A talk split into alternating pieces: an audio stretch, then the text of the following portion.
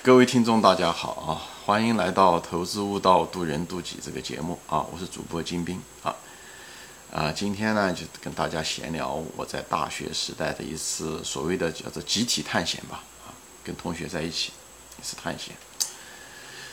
那是大概是在我大学二年级的时候啊，第一学期，大概是八七年的秋天嘛啊。那时候，嗯，那时候我们的那个班长就想。本来组织呢就是想去那个九华山，全班一块去九华山去玩啊。嗯，当时我就觉得呢去九华山 没什么意思啊，不就是庙嘛，九华山一堆庙，嗯，都是一些迷信活动，我觉得没什么意思啊，所以就不想去。以后我们那个同宿舍的那些人就说：“那那你想去哪里呢？”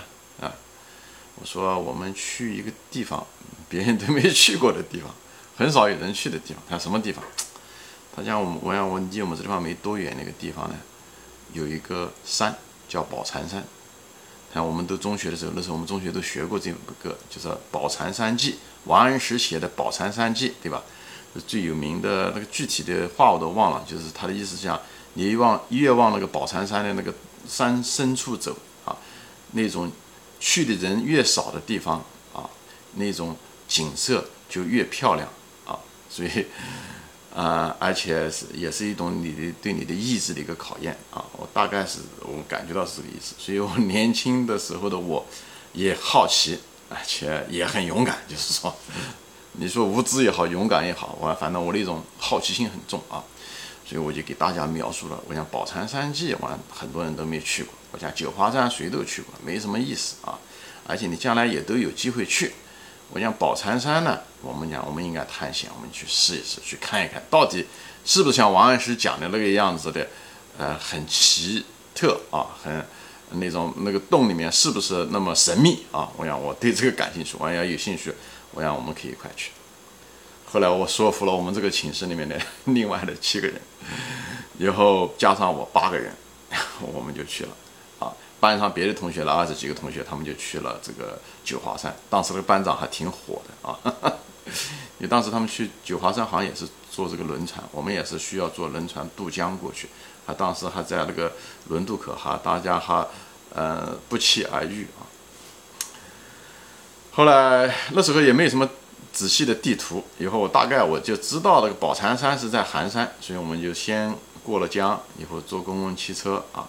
去了那个长途旅行车，去先去了和县，以后去到了嗯那个寒山，啊颠簸，它不像现在有那么多高速公路，那时候都是那种路，嗯那时候县级单位的时候路也并不是特别好。以后转转嘛，到了寒山，以后到了寒山县城以后就开始问，谁知道这个宝禅山在哪里？宝禅山在哪里？那时候人文化程度也不高，很多人都不知道。最后。七问八问，总算问到一个人，就是问到了一个照相馆的一个人。哎，那照相馆说他我知道，看我中学学过这宝山山，他就在我们这边上。啊，大概是嗯，总之县城出去往东吧，还是往多少？东北方向，我具体忘了啊。大概十几十几公里以后，我们又租了一个像什么样子的呢？就像农村的那种，像拖拉机改装那种，前面是啊，后面是一个车厢，啊，以后你就坐在上面，是一个三轮的，以后就是是电动的还是烧柴油的？就把我们这个突突突就把他们带到了那个地方，以后到那个地方的时候呢，是大路上面，他就停下来了。以后那边全是荒野，全是农村，一片片农田。以后在很远很远的地方，你能看到一一一一条那种山峦啊。他就说，那宝山山就在很远，大概我看了一下，到至少有五里路到十里路。他说呢，那个地方就是宝山山。我想，那那宝山山洞在哪里呢？那个山那么多，那很长啊，呃，很长。我到底哪山？他说你去了，你你才问。他我也不知道。那司机说，所以我们就下来了。下来了以后，我们就开始就顺着这个田埂啊路啊，就开始往前走。反正哪个路那个田埂的路，哪个路越大，那个草越少，就是走的越多，就那个路面要发亮。那么往往呢，这个地方人走的越多，那我们就在猜想。凭经验，我就觉得那地方肯定去的人最多，那个地方很可能就去那个旅游胜地的地方。那时候晚上漆黑的啊，那天上只有月亮，那都是漆黑的，就摸黑。那时候呢，我们去的时候呢还没有，是是白天啊，是白天，大概下午五六点钟啊，五六点钟的时候，所以呢，我们就先去了那个地方。下午五六呃，应该不是五六点钟，大概下午大概一两点钟吧，一两点钟啊，我们就就到了个地方去。到了地方去以后，就看了个山洞，有人说那个就是宝山山洞，以后我们就钻进去了。但那个宝山山洞那个洞很小，就是进去了以后，下去以后就有很多水，就再走不过走不过去了，所以又爬出来了。爬出来了以后。呃，因为鞋子啊，有些衣服都潮了，又把它晒晒了一会儿，以后就问周周围的人打听，一七打听八打听，就当地人有很多人也不知道，口音又有一点那个重，所以呢，就是七问八问，最后总算是最后知道了。等我们知道是那个所谓的宝山山洞，我到现在为止我也不知道那个是是不是真的是那就所谓的宝山山洞，但是那个洞很显然是很深的。以后，呃，但是天是开始黑了，所以我们如果没有那个。照明的话，我们没办法进那个洞，所以那时候已经是三四下，大概下午已经四五点钟了，所以大家也不甘心，对吧？跑了一圈过来，好不容易总算找上了山洞，所以不想就这么样就回到县城里面去。所以我讲，那这样的，我讲那个，我们到回到县城去买这个电筒，买了电筒，我们再回来好不好？以后那些人都也累了，他讲那。呃，那那就嗯，大家也不甘心，那就去。那那谁去呢？到县城去买呢？大家不可能大家都去，因为都去的话要付那个呃那个车钱。我说这样吧，我要我跟一个同学，我们两个一块去。去了就你们就在这等我们啊，你们在山底下等我们。嗯，我们嗯去了就回，而且要赶在那个商店关门之前，因为那时候的商店关门是很早的，特别是那些所谓的供销社吧，关门都很少，所以我就。赶紧在路以后走了又走了五六里路，回到那个路大路上面，以后拦车去了县城。只有到了县城以后，那县城果然就快打烊了。以后找了几家店，最后总算找到了有电筒，买了八瓦电筒，买了那电筒的电池，备好了以后，就跟着这个同样的车子又又回来了。那种嗯临时的那种交通的，我不知道该怎么样，就像一点拖拉机改造的那种车子，它不是公共汽车啊。以后呢，又回到了你原来的地方啊。回到原来地方的时候，那时候天已经黑了。以后这就是我讲到我前面讲的这个经验。天黑的时候，你走那个夜路的时候，那个都是泥巴路的时候，你走的时候，你尽量的找那种泥巴路越发亮，特别是那种月光。我们那天晚上有月光，那照到的时候越发亮的路，那往往是你不会走到死胡同里面去的啊。那那那边全是荒野嘛，全是荒野，那个农村的那个灯光都很少。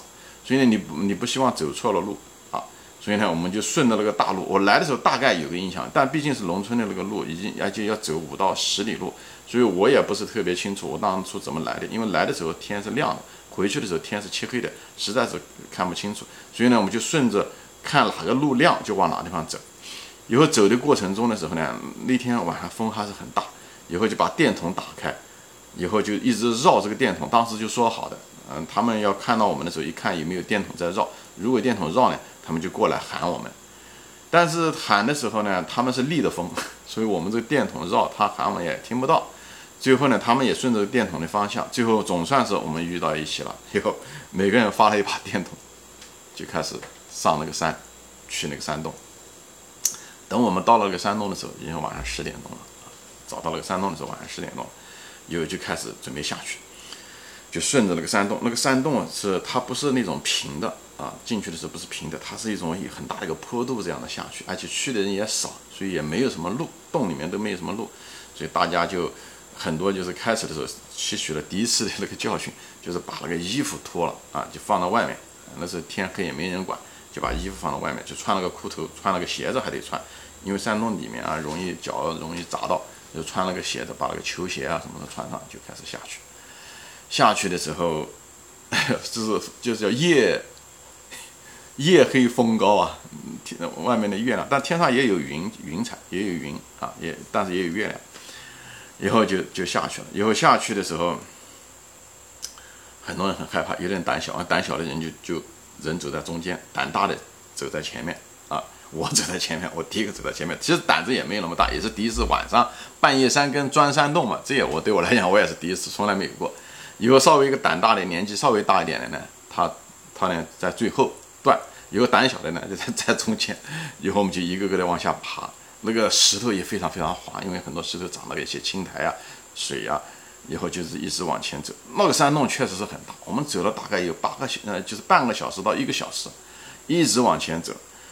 嗯，知道走到最后走到什么时候呢？就是走到了那个终端了，就是还可以往前走，但是被一个很大的一个就是地下河一样的那个水给拦住了路，再拦住了路，再往前走，我们还能看到地下河那边，但是要得把身上衣服全部脱了，要要穿过这个地下河。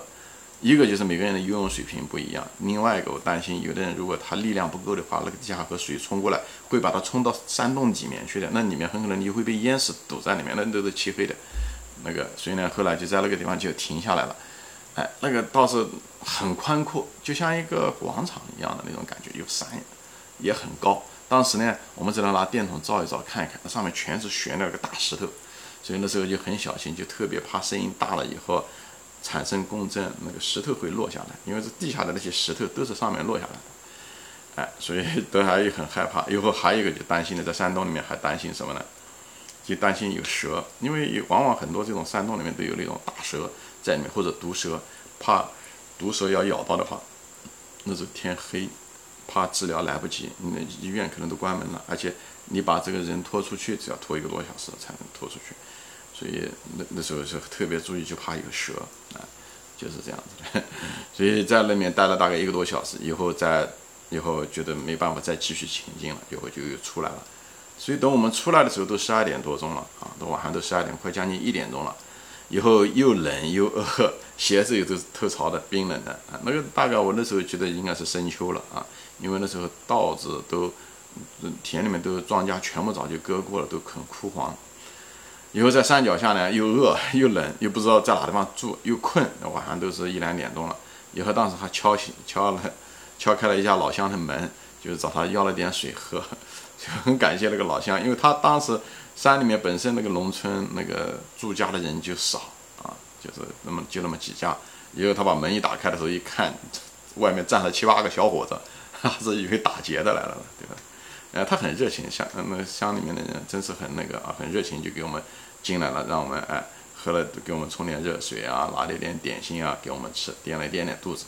以后我们又又出来了，以后出了这个村子山村以后呢，就想找地方睡觉，但是回到县城也没办法，县城晚上十二点钟也没有旅馆，不可能给你开的，而且离县城还有十几里路啊，十几公里路，所以所以这个没办法，一看呢。突然之间发现呢，这个远处一个池塘边呢，有一个小茅草屋，啊，一个小的茅草屋。以后呢，我们就把那个茅草屋呢，就给它撬开了，很小，一点点大，大概也就是五米乘七八米这么小的一个茅草屋啊，把它撬开了。因为那个茅草屋是什么呢？实际上是那个池塘是军队的这个池塘，养鱼的。以后呢，那个茅草屋实际上是看鱼的人住住在那个茅草屋里面，但那个茅草屋呢是锁着的，那说明里面没有人。以后呢，我们就把那个茅草屋的这个门给它给给它踹开了，踹开了以后进去了以后，果然那个房子里面全是地下全是铺的是稻草。以后呢，还有一个一张床，那个床像个北方那个炕一样的，上面一些稻草。以后我们也不管那么多了，以后就把门一关上，因为风很大嘛，把门一关上，以后大家就裹着自己的衣服就躺着就睡了。那个天非常非常。因为身上潮的，风又大，所以很很冷。当时我那个牙齿就不不断的在那个打颤，哒哒哒哒哒打颤，抖得很厉害啊。就这样的也就倒下来，就这样的睡了，就这样迷迷糊糊的睡了大概四五个小时啊，四五个小时。大概早上大概天还没亮，我们就赶快，因为生怕怕军队的那些人回来了，看到我们把他门给他踹踹开了，对不对？虽然门本身没有坏，但锁给我们踹，对吧？那个判子已经给我们踹断了，所以生怕军队来抓了我们，把我们投到监狱里面去。所以那时候，嗯，那就匆匆忙忙的，天蒙蒙亮，能够看到路，我们就赶快，大家 把衣服穿穿，搞一搞，整一整，以后就离开了。啊，挺有意思的一个经历啊，真是非常有意思的一个经历。嗯，所以每次的时候，我想到这个大学时代的时候，我的儿子问我你大学时代做些什么，我只能想到这次的一个经历啊，所以我一点都不后悔。当初做的这个选择啊，我们没有选择去所谓的旅游胜地，呃，九华山。因为如果我去了九华山，我相信我没有这么深刻的这个经历，所以我就主张年轻人啊去冒险，不要去看啊，就是只是旅游胜地啊，去尽量的冒一定程度的险嘛，就是给你带来一个呃特殊的生活经历，这样你老的时候你可以不断的可以回忆，这是你生活中的一个经历，你也会为自己的冒险。感到骄傲啊，给人生的那个片段是一个很值得记忆的一个片段，好吧？行，今天就说到这里啊，谢谢大家收听，我们下次再见。